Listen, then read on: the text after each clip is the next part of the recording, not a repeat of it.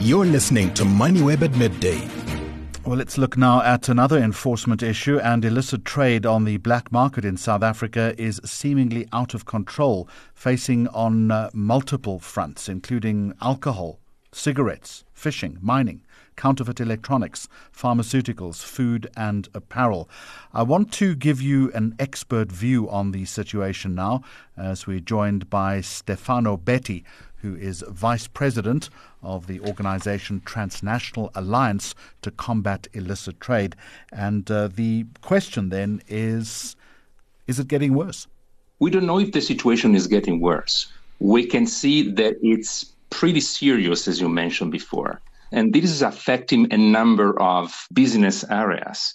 Just think about uh, the tobacco sector, for example. We have estimates, for example, that 58% of cigarettes sold in South Africa are illegal due to under declaration of locally produced cigarettes. There are some business associations that estimate the counterfeiting phenomenon as accounting for 10% of the national economy. Illicit sale of alcohol products have reached a staggering 22% of the market and, and so on and so forth. And this is certainly aggravated by a number of macroeconomic figures that are worrying, such as a very high unemployment rate, which is stably around 30%, and uh, for young people aged between 15 to 25 years old, even 60%. And the main effect of this is that people cannot afford to buy legal stuff and are inevitably turning to the black market to find cheaper alternatives. The problem is they may find cheaper alternatives, but they may also get dangerous products for their own um, health. Think about adulterated substandard alcohol or, or even medicines. So there is also a right. health issue here. Stefano, you mentioned tobacco and, and alcohol. Are those the two principal areas of concern, or are there others that are also uh, becoming increasingly worrying? I need to say that tobacco and alcohol are two very concerning sectors, also because these are the two sectors on which excise taxes are applied. So the more you have illicit trade of these products, the less governmental revenues are lost. And with few governmental revenues, of course, the government cannot do too much in terms of development programs, in terms of upholding the welfare state, etc.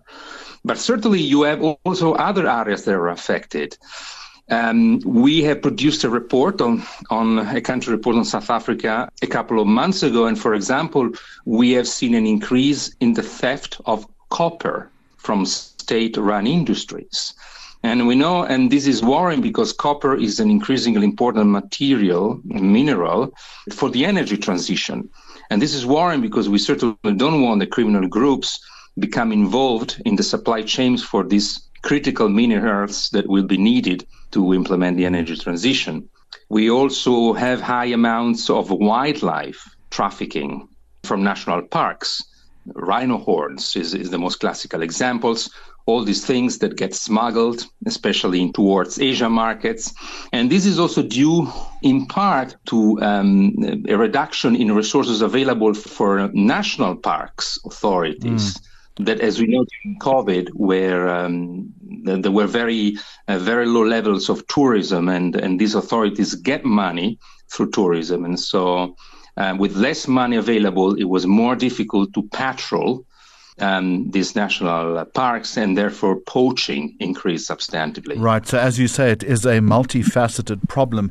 Is it simply uh, an issue of poor law enforcement, or is that oversimplifying it?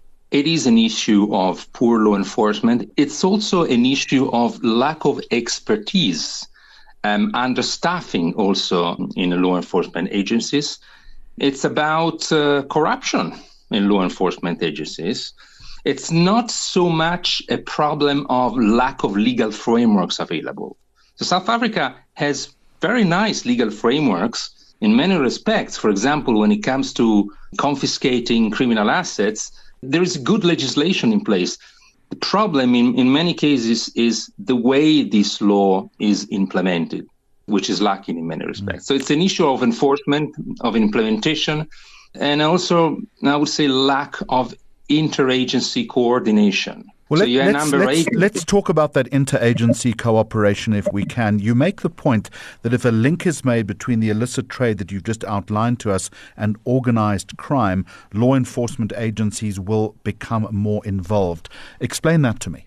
Yeah, there is a problem, certainly not only in South Africa, of collusion between uh, law enforcement and governmental authorities and, and, and, criminal organizations in many respects. This is fed by high levels of corruption we see corruption in illicit trade schemes and at various junctures of the supply chain, not only to ensure, for example, that illegal goods cross borders illegally, but also to ensure that, I don't know, police raids are not conducted so that counterfeiting manufacturing factories keep producing and bribing officials so that they can turn a blind eye on this illegal manufacturing taking place and so on and so forth. So yes, there is a, an issue of collusion here, and there is a connection and a close link between organized criminal groups, illicit trade, and illicit financial flows that need to be laundered. Let me ask you this question then. If the current trajectory continues, uh, what is the impact going to be on the South African economy? Well, if this continues, there will be a further reduction in governmental revenues which will mean that the government will have um, less of an ability to support, you know, in the communities it's supposed to support and to, to provide public goods for communities. It will mean an increase in uh, organized criminality, which will have uh, various um, impacts in terms of security, increase in violence, in the circulation of weapons, I would say also very clear economic and financial implications because then you will you may have a situation where international credit rating agencies may downgrade South Africa, which will make it more difficult then for South Africa to attract foreign investment, which will make cross-border transactions involving South Africa more expensive. And so it would be a sort of a vicious circle that um, that sets in. But hopefully, this will not be the case, and uh, South Africa still have time to react and to improve the situation. Thank you very much indeed, uh, Stefano Betti, Vice President of the Transnational Alliance to Combat Illicit Trade. I appreciate it.